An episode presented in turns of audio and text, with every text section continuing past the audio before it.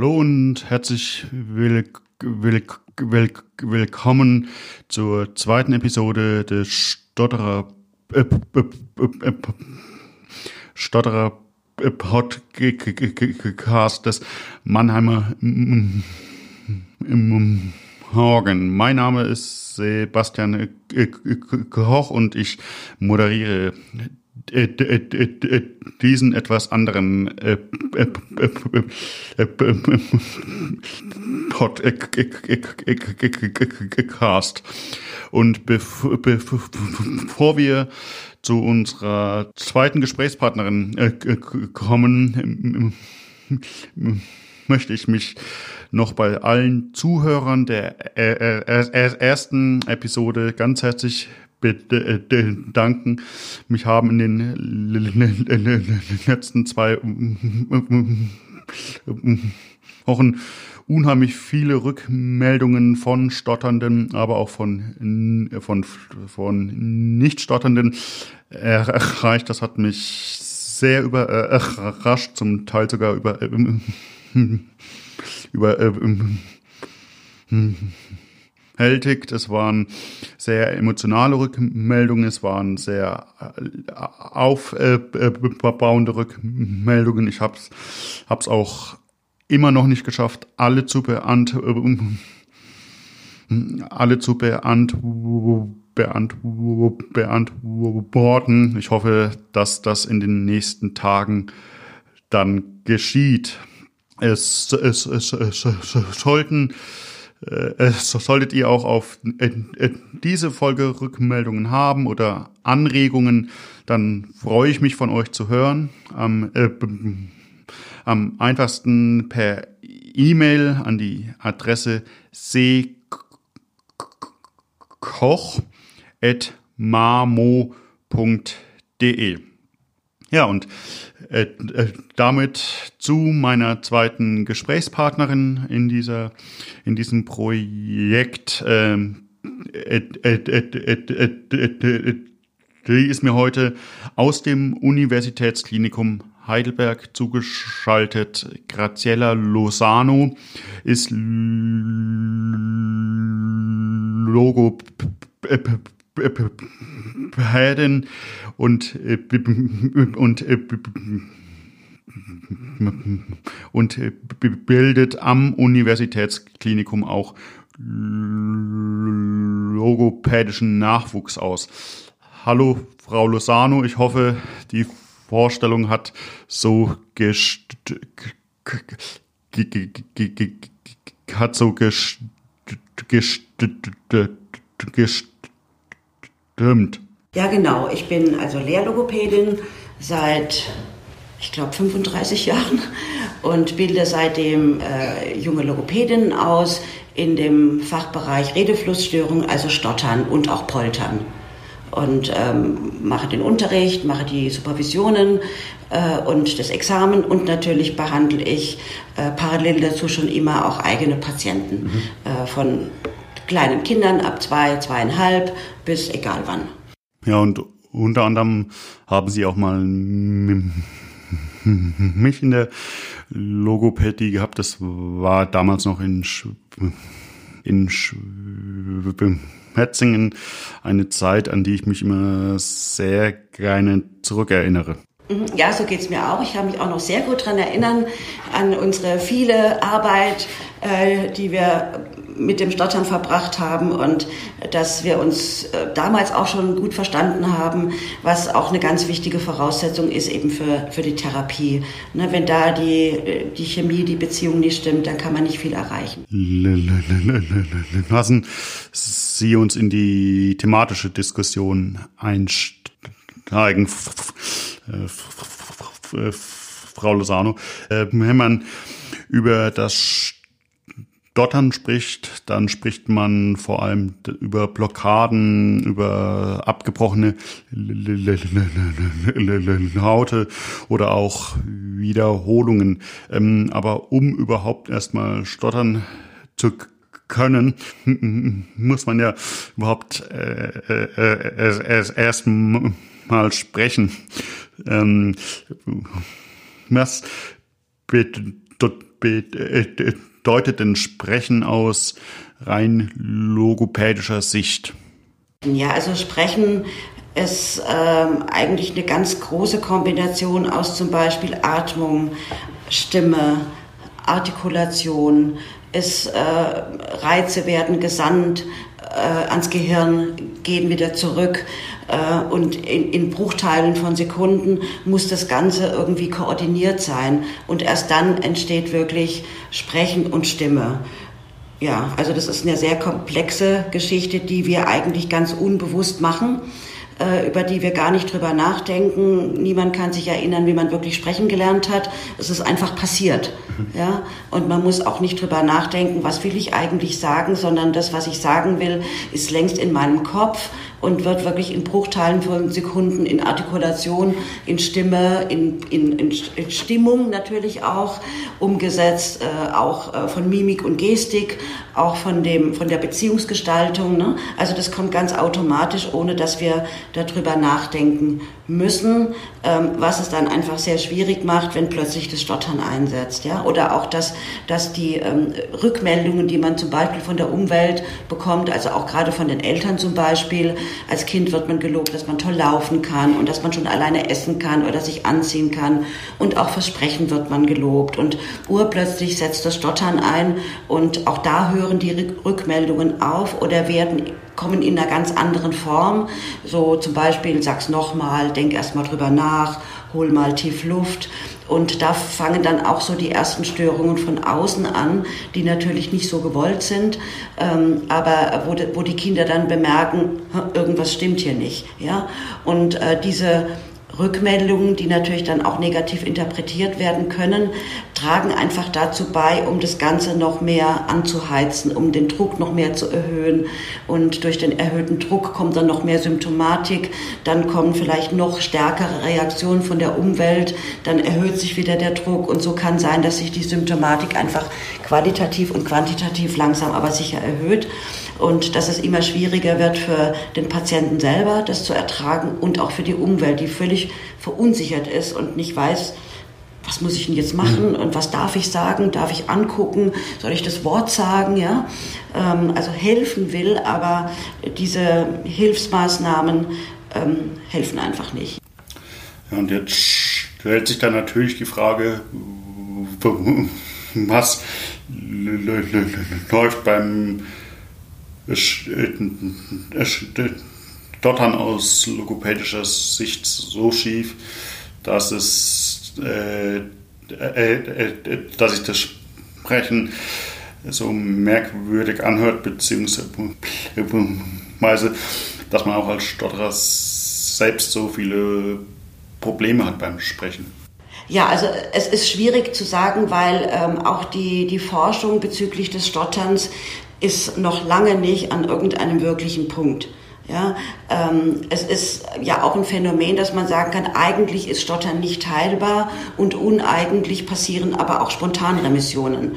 Und auch das ist eigentlich nicht erklärbar. Ja, oder dass man, ähm, es gibt so ein Gerät, das heißt äh, Delayed Auditory Feedback, also das D A F-Gerät.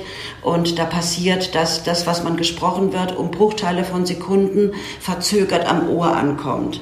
Ja, das heißt, es gibt da so eine, so eine Rückkopplung und äh, bei jemandem, der stottert, kann es sein, dass das Sprechen besser wird, äh, während bei einem sogenannten Normalsprecher es passieren kann, dass stotterähnliche Symptome auftreten. Mhm. Sprich, man kann im Rückblick sagen, ist da eine Rückkopplungsstörung? Zeitlich verzögert, läuft das im Gehirn ab, was bewirkt, dass gestottert wird? Aber das ist nur eine Hypothese. Ja, und ähm, es gibt auch eine Hypothese, ist es vielleicht eine Überforderung, linguistisch zum Beispiel oder von den Anforderungen, aber auch das ist nur eine Hypothese. Ähm, es gab auch die Frage, gibt es spezielles Verhalten von Familien, die Stottern bewirken können, und hat festgestellt, nein, das gibt es definitiv nicht. Ja? Ähm, also auch, oder die Frage auch, warum äh, sind bei Mädchen viel mehr Spontanremissionen möglich als bei Jungs? Auch das ist letztlich nicht geklärt. Man hat irgendwann mal so versucht, so eine Idee zu haben, könnte es sein, dass das doppelte X-Chromosom bei Mädchen, aber auch das ist einfach nur Frage, Frage, Frage. Okay. Ja. Ähm, also man weiß es einfach nicht, ja, oder äh, dass man sagt, äh, man hat so ein Zeitfenster, dass sich das Stottern äh, geben kann, so bis zur Pubertät, und wenn das Stottern über die Pubertät hinaus bleibt, dann ist es sehr wahrscheinlich, dass es bleibt, also dann sind die Heilungschancen geradezu null oder so, ja. Aber auch da weiß man nicht, warum das so ist. Oder dass man auch nicht weiß, bei welchem Kind bildet sich das wieder zurück und bei welchem Kind nicht. Auch das ist nicht vorhersehbar, vorhersehbar kann man nicht sagen. Und also insofern, ein Patient hat mal zu mir gesagt, Sie, Frau Lozano, das Stottern ist ein Phänomen. Und so sehe ich das auch, ja, dass also man manchmal denkt, ah, man hat was gefunden und stellt dann fest, nein, es stimmt gar nicht, ja. Äh. Ist denn das Stottern immer, immer gleich von Person zu Person? Oder gibt es auch innerhalb des Stotterns nochmal unterschiedliche Formen und Varianten? Ja, also es gibt, ähm, sagen wir mal, drei große unterschiedliche Symptomarten. Das erste wären zum Beispiel die Wiederholungen ähm, von Lauten und Silben, was meistens bei Stottern auftritt, aber auch Wörtern. Und äh, es gibt die Dehnungen, also dass Buchstaben länger gezogen werden. Und es gibt die Blockierungen, das heißt, ähm, teilweise sind sie hörbar, das heißt, man hört den ersten Laut. Aber es gibt auch unhörbare Blockierungen, da hört man den nicht. Die nennt man die Speech Blocks. Also diese drei äh, Formen von der Symptomatik gilt es, wobei also ganz klar sein muss, dass alles mit Anspannung ist, mit mhm. mehr oder weniger starker Anspannung. Und ähm, es gibt äh, Patienten, die haben zum Beispiel nur Wiederholungen, es gibt Patienten, die haben nur Blockierungen und es gibt Patienten, die haben alles drei. Ja? Oder es gibt Patienten, die haben am Anfang nur Wiederholungen, dann haben sie nur Blockierungen. Also da gibt es alle Variationen und jeder Stotternde stottert unterschiedlich. Es gibt keine zwei gleichen Stotternden. Okay, das Stottern ist also auch von Betroffenen zu Betroffenen. Betroffenen sehr individuell angelegt bzw. ausgeprägt. Ist das denn auch ein Grund, weshalb das Stottern prinzipiell so schwer zu, thera- zu, zu, zu behandeln ist? Ja, äh, es ist halt auch so, dass ähm, man muss natürlich auch gucken, in welchem Alter jemand äh, in, zur Therapie kommt. Aber an dem, an der Stottertherapie hängt gleichzeitig noch so, so vieles dran. Also wenn man zum Beispiel die kleinen Kinder nimmt, äh, die Eltern sind massivst betroffen, die haben massive Ängste, äh, massive Schuldgefühle äh, und so, dass man als Therapeutin nicht nur das Kind sozusagen hat, sondern immer noch äh, das soziale Umfeld, also sprich immer die Eltern, mit denen auch oft sehr lange gesprochen werden muss, weil viele haben extreme Schuldgefühle und Ängste, was die Zukunft anbelangt. Ähm, man muss mit den Kindergärtnern sprechen, man muss mit der Schule sprechen, ja. Äh, und äh, später geht es einfach auch weiter, dass jeder ganz individuell Sein, sein Päckchen mitbringt und eine Therapie nur sinnvoll ist, wenn man versucht, diese Therapie, die man, also man muss viele Therapiemethoden kennen als Therapeutin und muss wirklich gucken, welche Methode ist für wen zu welcher Zeit wirklich sinnvoll, welche ist auch alltagstauglich. Ja, und das ist immer ganz individuell und man kann vorher nie sagen, es wird bestimmt so und so und ich gehe garantiert mit dieser Methode äh, ins Feld. Also deshalb ist es so unterschiedlich und auch schwierig zu gucken, wie viel Spektrum habe ich als Therapeutin zur Verfügung und welche Fähigkeiten oder Möglichkeiten habe ich, mit dem Patienten gemeinsam oder mit den Eltern gemeinsam einzuschätzen, in welche Richtung werden wir gehen. Was ist für die Familie, was ist für den Patienten Ähm, wirklich gut möglich, womit können alle gut leben. Und äh, gerade bei den äh, erwachsenen Patienten, wo dann eben auch sekundär psychische Probleme dazukommen können, wie Depressionen oder auch mal ähm, eine Suchterkrankung, äh, da muss man einfach gucken, wie gehe ich dann damit um. Sie, Sie, Sie, Sie, Sie sind eine Erf- Erf- Erf- Erf- Erf- Erf- Erf- eine erfahrene Logopäden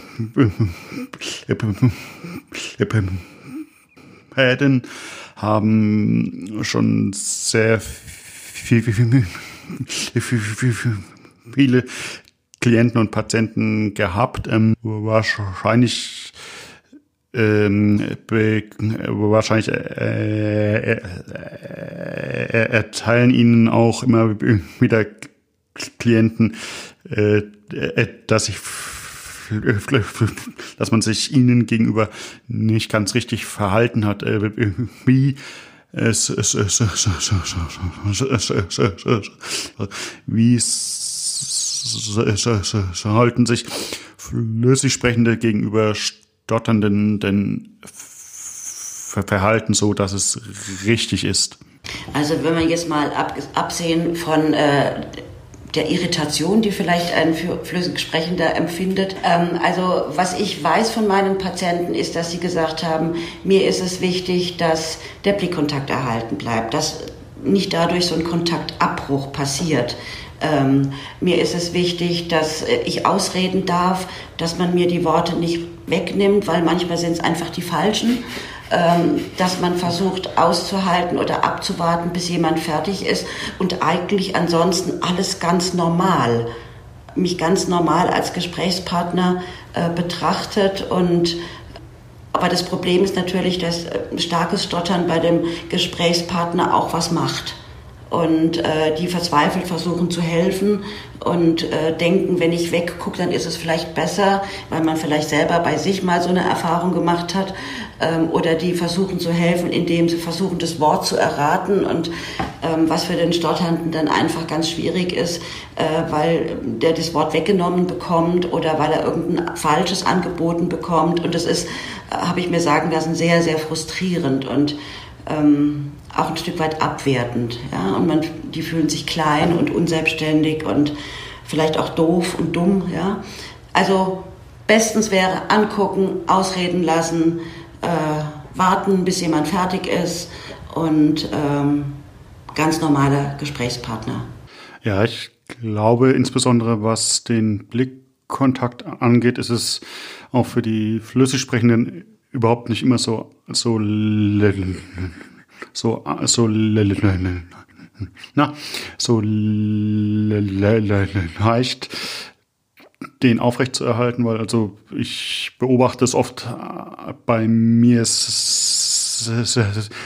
bei mir, bei mir selbst, dass ich, wenn ich stottere, auch nicht immer den Blickkontakt äh, komplett auf den Gesprächspartner ausrichte, sondern dass ich immer hin und her schaue und ich glaube, es ist überhaupt nicht so einfach für den flüssig Sprechenden den Blickkontakt zum Stotternden dann zu halten. Aber ja, ähm, was ich auch immer wieder gefragt werde äh, und ähm, ich habe ja damit überhaupt kein Problem auf das Stottern prinzipiell angesprochen zu äh, Herden, äh, wieso ich überhaupt stottere und ob das äh, von einem traumatischen Ereignis aus meiner aus meiner aus meiner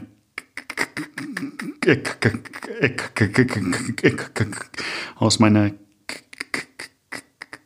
Kindheit ähm, äh, äh, herrührt sozusagen. Sagen. Ähm, das ist überhaupt nicht so. Ähm, und ich habe hab bisher auch noch n- n- n- niemanden getroffen, der tatsächlich stottert, weil er ein traumatisches e- Ereignis gehabt hat. Ähm, äh, äh, äh, äh, äh, gibt es diese Form von Stottern überhaupt, also die auf ein Trauma zurückzuführen ist, oder ist das m- m- Ja, ein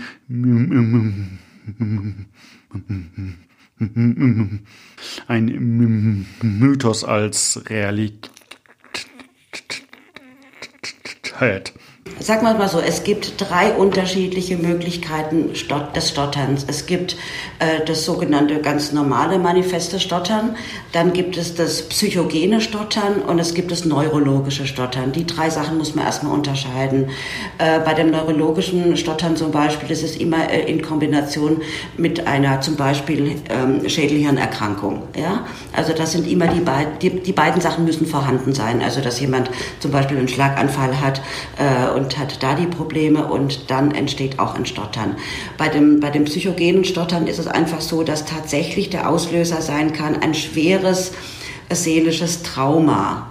Ähm, ich habe solche Patienten auch öfter schon gehabt, die kommen dann zu mir zum Beispiel aus der Psychiatrie, also dass die einen schweren Nervenzusammenbruch gehabt haben oder sonst irgendwas, ja, und ähm, eine schwere Depression und dass dann Stottern entstanden ist.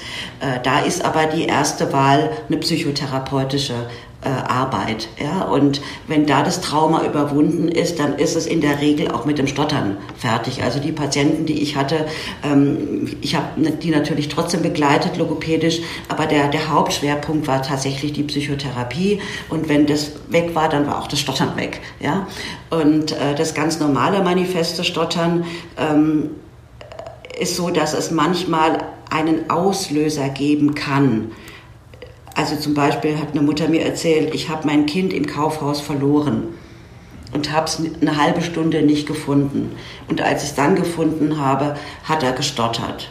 Ja, und unter schweren Schuldgefühlen gelitten hat, wie das Mamas so machen, ja. Und ähm, es wäre sowieso gekommen, das Stottern. Ja, das war nur der Auslöser. Also sie hat keinerlei Schuld dran gehabt. Ähm, das, manchmal gibt es so einen Auslöser, ja, ähm, der bewirken kann, dass es dann beginnt, aber sowieso begonnen hätte irgendwann. Ja. Also von daher muss man sagen, dieses Trauma, ähm, muss man deutlich sagen, wenn es wirklich ein schweres, traumatisches Erlebnis ist, ähm, dann ist es sehr wahrscheinlich ein psychogenes Stottern und anders zu therapieren. Mhm. Ja. Aber das ganz normale manifeste Stottern, ähm, das wäre mit oder auch ohne Auslöser sowieso gekommen, aber da kann man nicht von einem schweren Trauma sprechen. Ja, also wenn das Kind irgendwie von der Schaukel fällt oder vom Hund gebissen wird oder im Kaufhaus verloren geht, dann ist es doof für beide, aber ist kein schweres seelisches Trauma. Also äh, Sie sagen, dass äh, im äh, äh, äh, Beispiel hätte, hätte nicht angefangen zu stottern, hätte es nicht die Ver Anlagung dazu gehabt. Das führt mich zu, auch gleich zur nächsten Frage. Inwiefern ist denn Stottern innerhalb der Familie vererblich? Sehr wahrscheinlich ja. Also es ist so, dass wenn man oder wenn ich Anamnesen mache oder wenn man Anamnesen macht, dann und wird immer die Frage gestellt, gibt es in Ihrer Familie noch jemand, der stottert? Und es tritt gehäuft auf, dass es eben andere Leute noch in der Familie gibt, die ebenfalls stottern. Also der Vater, der Opa, der Cousin, die Tante. Ja? Also sehr häufig hört man, ja, es gibt noch andere in der Familie, die stottern. Und mittlerweile ist so auf dem heutigen Stand der Forschung, dass man sagt, man muss Stottern so einschätzen, dass es sicherlich bis zu siebzig Prozent genetisch ist und dreißig Prozent der Umwelt zuzuschreiben ist, also Reaktionen der Umwelt oder äh, das Bild, was Stottern in der Gesellschaft leider immer noch hat oder auch die eigenen Erwartungen an sich, wenn jemand stottert, ne? Ich möchte unbedingt und das ist ganz schrecklich und ich schäme mich, also auch so diese eigenen Sätze, die man so, die die Stotternden dann so für sich finden, das wäre so gemeint mit diesen dreißig Prozent Umwelt, ne? Aber man muss davon ausgehen, dass es bis zu siebzig Prozent tatsächlich ähm, genetisch ist, neurologisch ist, ähm, ja, und insofern sehr wahrscheinlich ja, aber es ist nicht so, dass man jetzt irgendwie ein Gen gefunden hätte, ne? Aber es gibt auch so, so Zwillingsforschung, ne? Dass man geguckt hat, eineige Zwillinge und zweieige Zwillinge und bei eineigen stottern dann, wenn dann beide und bei zweieigen Zwillingen stottert in der Regel nur einer, ja. Also ich habe auch schon selber Drillinge gehabt, wo nur einer gestottert hat und der Junge, das andere waren zwei Mädchen, ja. Aber ich habe auch schon Zwillinge gehabt, eineige, die eben tatsächlich beide gestottert haben, ja. Aber auch das ähm, ist noch nicht wirklich klar. Ich habe so ein bisschen das Gefühl, dass über das Stottern noch überhaupt nichts so richtig klar ist. Ja, also es ist richtig viel noch sehr unklar und von daher denke ich, ist es gerade nochmal super wichtig, dass man sehr individuell mit Patienten und Familien arbeitet, ne, und nicht irgendwie was nimmt und das denen überstülpt, ja, und sagt, so machen wir das jetzt, sondern das ist wirklich immer im gemeinsamen Gespräch und wenn das länger dauert, dann auch irgendwann auch mal überlegt, war das bisher die richtige Form oder gibt es vielleicht doch eine andere Möglichkeit, die man, die man nehmen könnte, die vielleicht im Moment besser passt, ne?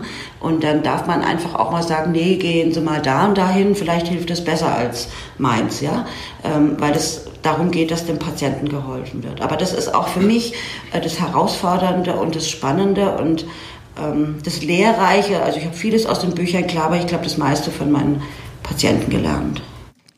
Sie, Sie haben jetzt ja auch schon öfter, äh, öfter darüber gesprochen, dass auch das soziale Umfeld für das Stottern eine eine Rolle spielt. Im sozialen Umfeld von Stotternden spielen auch immer immer wieder Vermeidungsstrategien eine eine Rolle.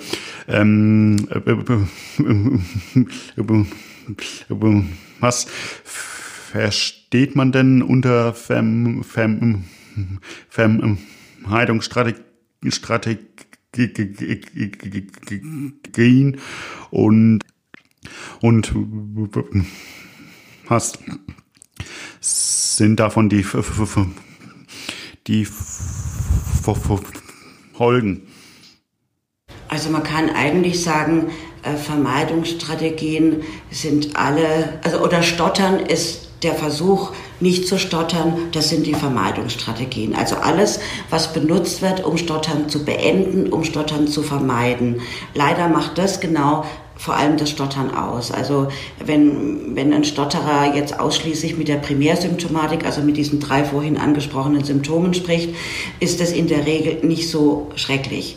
Aber äh, dadurch, dass man angehalten wird durch andere oder durch sich selber äh, zu versuchen, das zu vermeiden, wird es immer schlimmer. Und es gibt so, man kann sagen, es gibt so vier große Bereiche der Vermeidungsstrategien. Das sind zum Beispiel äh, so motorische Bewegungen, also die Parakinesen, dass man versucht, den Kopf nach hinten zu werfen oder den Mund weit aufzureißen oder die Lippen zusammenzupressen oder mit der Hand auf den Tisch zu hauen. Ja, dass das so eine Möglichkeit ist, um in Schwung zu kommen, um sich so einen Impuls zu geben.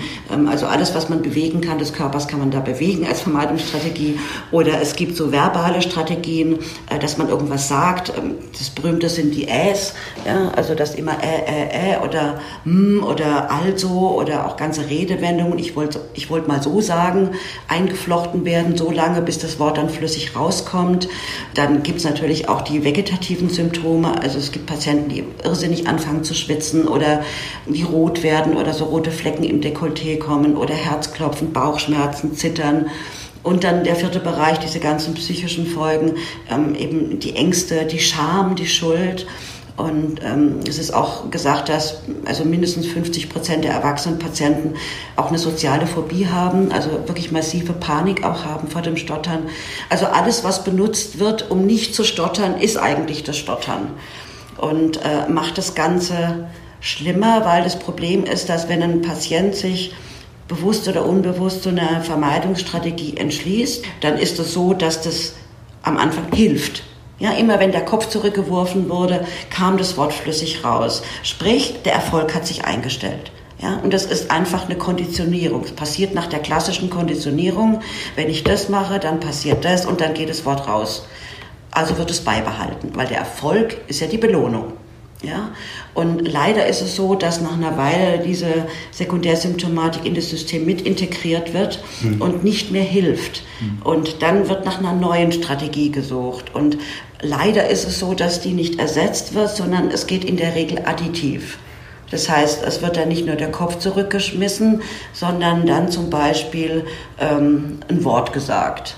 Gleiches System, am Anfang Belohnung, weil es hilft, wird integriert, hilft nicht mehr, dann kommt die dritte Sekundärsymptomatik dazu. Und so wird das Stottern vom Anhören und vom Anschauen immer stärker.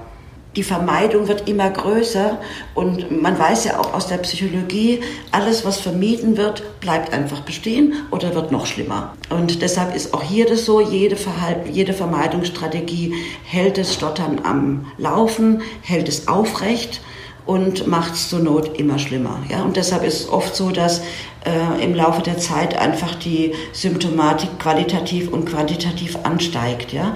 Und dass das Absurde beim Stottern oft die Sekundärsymptomatik ist und überhaupt nicht die Primärsymptomatik. Das ist mir auch überhaupt nicht so klar gewesen, muss ich zugestehen. Zu, zu, zu, na, äh, zugegeben, ähm, auch wenn ich mich nat- nat- nat- natürlich in, in einigen Aspekten auch wieder, äh, wieder er- er- erkannt habe. Also ähm, auch ich habe immer mal wieder so f- f- f- f- so f- so f- so Begriffe, die ich bin, nutze und die auch immer mal wieder wechseln. Im Moment ist es so, dass ich immer, immer häufiger das Wort na es, es, es, es, es, es, es sage oder auch im Prinzip Ähm, manchmal glaube ich, neige ich auch, dat, dat, na, auch dazu, dass ich äh, Sachen oder Begriffe als ex- extrem bezeichne, äh, um den Begriffen nach dem Extrem etwas einfacher sagen zu Zu, zu, zu, zu können, ähm, ob Moles vielleicht auch überhaupt nicht so extrem ist. Und das ist das eigentlich Schwierige, auch in der Therapie, weil um diese Vermeidung, das bedeutet ja, dass der Patient sich zum Beispiel ganz bestimmte, aus, aus ganz bestimmten Grund macht und so Sätze hat wie, ich bin zu dumm, ich bin klein, ich bin nichts wert, ich bin sonst irgendwas, ja, also dass, dass solche negativen Sätze einfach kommen in seinem Inneren und dass einfach die Lebensqualität erwiesenermaßen sinkt, was auch wiederum das Ganze anleiert und schwieriger macht und deshalb auch schwieriger in der Therapie macht, weil im Grunde genommen muss es vor allem um diese Themen gehen, ja, die Symptomatik, die Techniken. Das ist das Kleinste, aber das in den Alltag zu transferieren und zu sagen, nein, ich bin wirklich was wert und also diese Sätze zu verändern, ähm, das ist das eigentlich, die eigentliche Arbeit äh, bei der Therapie. Die Techniken, das ist nicht der Punkt. So, und jetzt um die Verwirrung, um das Stottern komplett zu, zu machen. Ähm, es, es gibt einen Effekt beim Stottern, Dort, an denen ich selbst auch schon erlebt habe. Ich, ich habe mal eine Intensivtherapie über zwei, über, zwei, über zwei Wochen gemacht und saß in dieser Intensivtherapie über diese zwei Wochen mit anderen Stotterern zusammen. Das war im Prinzip eine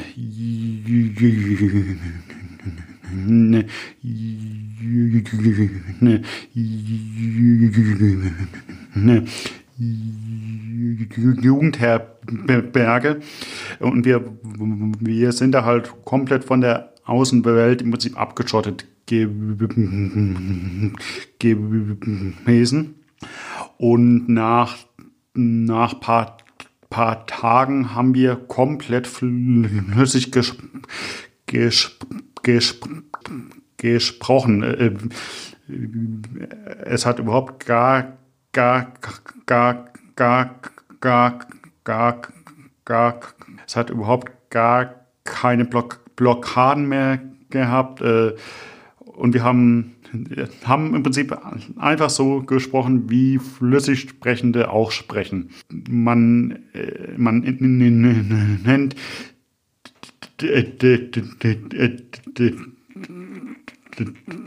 diesen Effekt Lucky Fluency, also zu zu zu heilig flüssig. Ich, ich glaube, jetzt hat man ungefähr hundertachtundzwanzig Fragen zu, zu diesem Effekt. Ich, ja, ich habe genau eine. Hä? Ja, also das ist auch, gehört wieder auch zu dem Thema Stottern ist ein Phänomen. Also es ist so, dass ähm, manchmal irgendwas passiert und plötzlich ist der Patient ganz flüssig, ja, und freut sich und macht dann auch gar nichts und ähm, dann geht's irgendwann wieder zurück, ja. Ähm, also ich hatte auch mal einen Patienten und ich weiß nur, dass ich ihm gesagt habe, so im Moment ist es halt einfach so, im Moment können wir nichts ändern, im Moment ist einfach das Stottern da. Und ähm, das hat bewirkt, dass der Patient, der es sehr schwer gestottert hat, die gesamte Stunde flüssig war. Und es war auch so eine Lucky Fluency und ich musste ihm dann wirklich sagen, ähm, rechnen Sie nicht damit, dass es bleibt. Und es war dann also auch nach ein paar Stunden einfach weg. Ja, äh, was genau passiert ist, kann man nicht sagen. Ich denke, dass es sehr viel mit der Psyche zu tun hat. Also in dem Moment, wo ich damals den Patient einfach auch, weiß ich nicht, entlasten konnte, dass es einfach so ist und dass es jetzt nicht darum geht, es irgendwie zu vermeiden, zu verbergen oder irgendwas zu zaubern, dass da eine gewisse Erleichterung war. Ja? Und so ist dieses Lucky Fluency einzuschätzen. Etwas, was nicht bleibt und was Patienten höchstens dazu verleitet, zum Beispiel dann die Technik nicht mehr anzuwenden. Ja? Und dann ist der Effekt wieder weg. Ja? Und das ist das Problem. Also, dass auch, wenn eine Technik erlernt wurde, das tatsächlich immer und immer und immer anzuwenden ist, ja. Ist es denn möglich, auf genau, äh, äh, genau äh, diesen Effekt hinzu, hinzu therapieren? Nein, das ist Schall und Rauch. Das hört wieder auf und ähm, vermittelt etwas, was wirklich nicht die Realität ist. Also darauf hinzusteuern, macht überhaupt keinen Sinn, weil das sowieso nicht bleibt. Ja, und das ist auch wieder das Phänomen, dass man genau weiß, also auch aus bildgebenden Verfahren, dass ähm, man gesehen hat, dass bei jemandem, der stottert, ähm, nicht nur in der linken Hemisphäre was passiert, wo, es, wo das Sprechen hingehört, sondern man hat Aktivitäten in der rechten Hemisphäre gefunden, die da überhaupt gar nicht hingehören, ja, die man bei den flüssig Sprechenden dort nicht findet. Ja? Das heißt, wenn das passiert, dann ist ja da was vorhanden. Wieso kommt es dann plötzlich, dass jemand flüssig ist? Also auch das ist überhaupt nicht erklärbar. Und ähm, also darauf hinzusteuern, würde überhaupt gar keinen Sinn machen, weil es einfach auch falsche Erwartungen weckt. Ja, oder wenn, äh, wenn ich Patienten in der Diagnostik habe, mache ich auch sowas wie unisono lesen. Also wir lesen gemeinsam einen Lesetext. Und da ist es lustigerweise so, dass die Patienten flüssig sind. Und äh, das soll einfach aufzeigen, es ist möglich, ähm, aber es ist nicht eine Sache, die, die bleibt.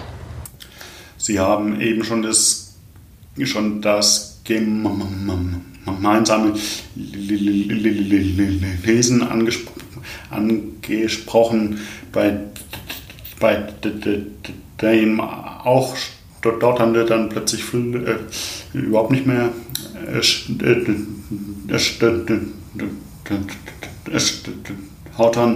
Äh, gibt es denn auch noch andere Situationen, in denen das Stottern im Prinzip weg ist? Ja, es gibt sowas, und zwar, ähm, wenn Stotternde zum Beispiel mit Säuglingen sprechen, äh, dann sind sie in der Regel flüssig. Ähm, der Säugling wird nicht antworten, es wird kein Gespräch geben. Oder mit Tieren zum Beispiel, ne? Mit Haustieren. Also wenn der Patient mit Haustieren spricht, Hund, Katze, Maus, äh, dann ist er in der Regel auch flüssig. Oder zum Beispiel habe ich auch erlebt, äh, Patient ist in einer Theatergruppe und hat eine ganz bestimmte Rolle und auch da ist er flüssig, äh, siehe zum Beispiel Bruce Willis oder so. Ja? Ähm, dann ist er auch flüssig. Ja? Also das sind so Situationen, wo es eigentlich garantiert flüssig ist, und natürlich das berühmte beim Singen, ja, dass da alle flüssig sind, siehe der Graf von Unheilig, ne? Das ist dafür ein ganz gutes Beispiel. Oder auch zum Beispiel Selbstgespräche, ne? Wenn man mit sich selber spricht und niemand ist im Raum. Auch das sind ähm, Momente, wo dasjenige wirklich flüssig sprechen kann. Ja, weil Stottern tritt einfach vorwiegend in kommunikativen Situationen auf, und das ist es nicht mit einem Säugling, weil der nicht antwortet, und das ist es nicht mit einem Hund. Und bei dem Schauspielerei bin ich in einer völlig anderen Rolle, bin ich nicht ich, sondern ich spiele eine ganz bestimmte Person mit allem, was dazugehört. Ja? Mhm. Und auch da ist dann ähm, in der Regel ähm, das Sprechen flüssig.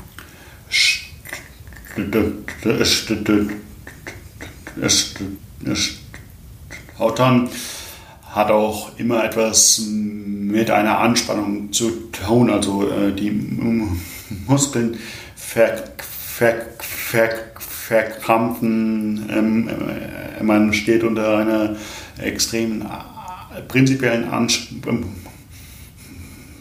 beim Sprechen, ähm, äh, bedeutet das aber gleichzeitig auch, wenn man jetzt ähm, Substoffe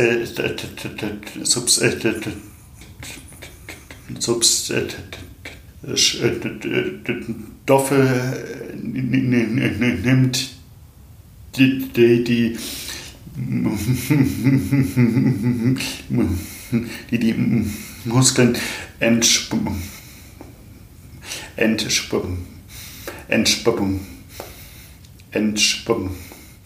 Hahnen, äh, dass dann auch das, das Sprechen äh, äh, äh, besser äh, klappt. Also, was ist zum, äh, zum äh, Beispiel mit Alkohol?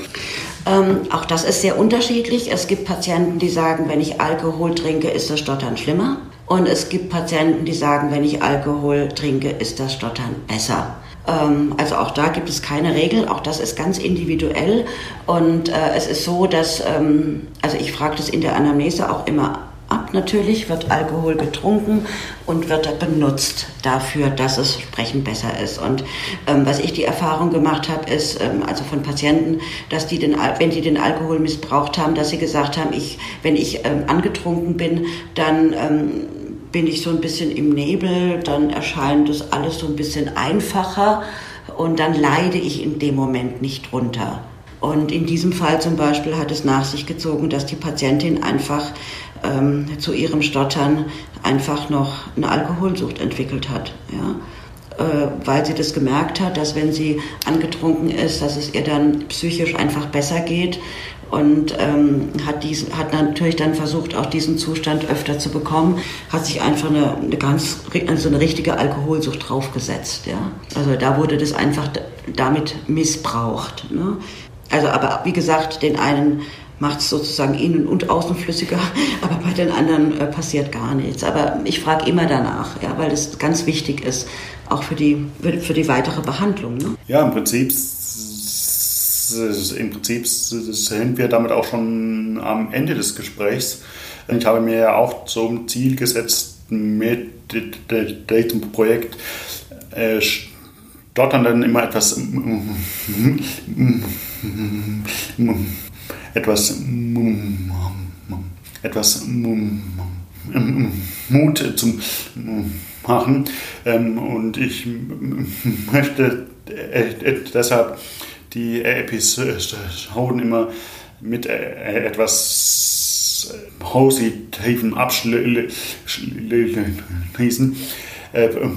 Was haben Sie, äh, äh, haben Sie, Sie denn für Tipps für Stotterer, die zu hundert Prozent klappen?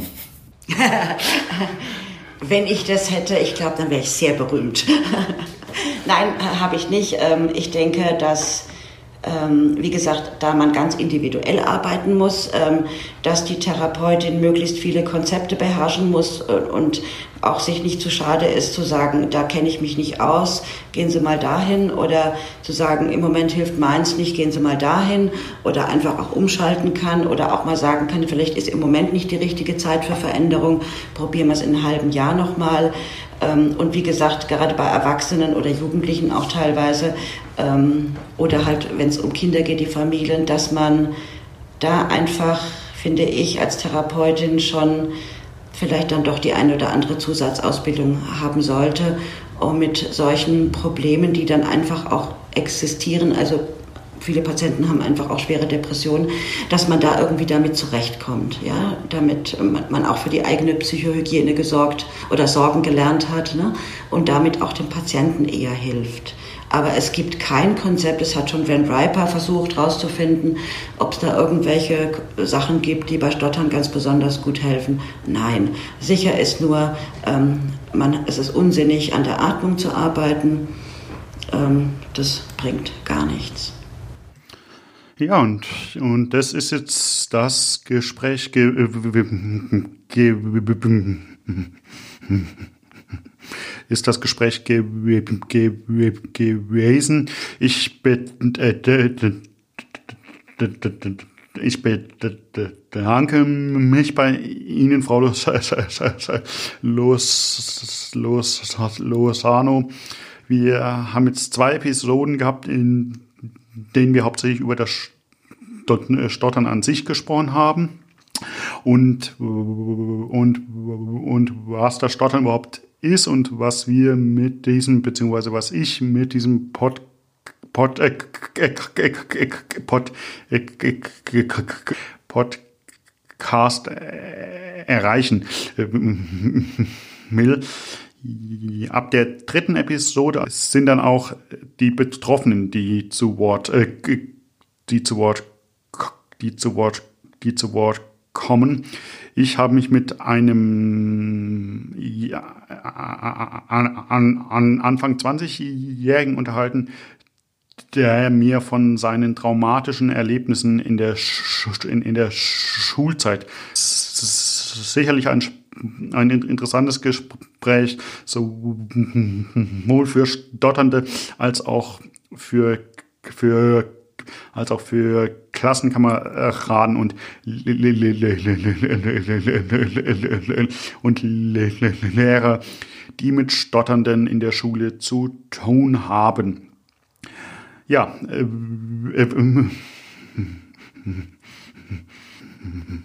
an euch der komplette Podcast gefällt, dann, dann freue ich mich über Rückmeldungen von euch und über eine Bewertung des Projekts auf den einschlägigen Plattformen. Ich freue mich, von euch zu, zu, von euch zu hören. Mein Name ist Sebastian Koch und in, und in zwei Wochen hören wir uns wieder. Bis dahin, ciao.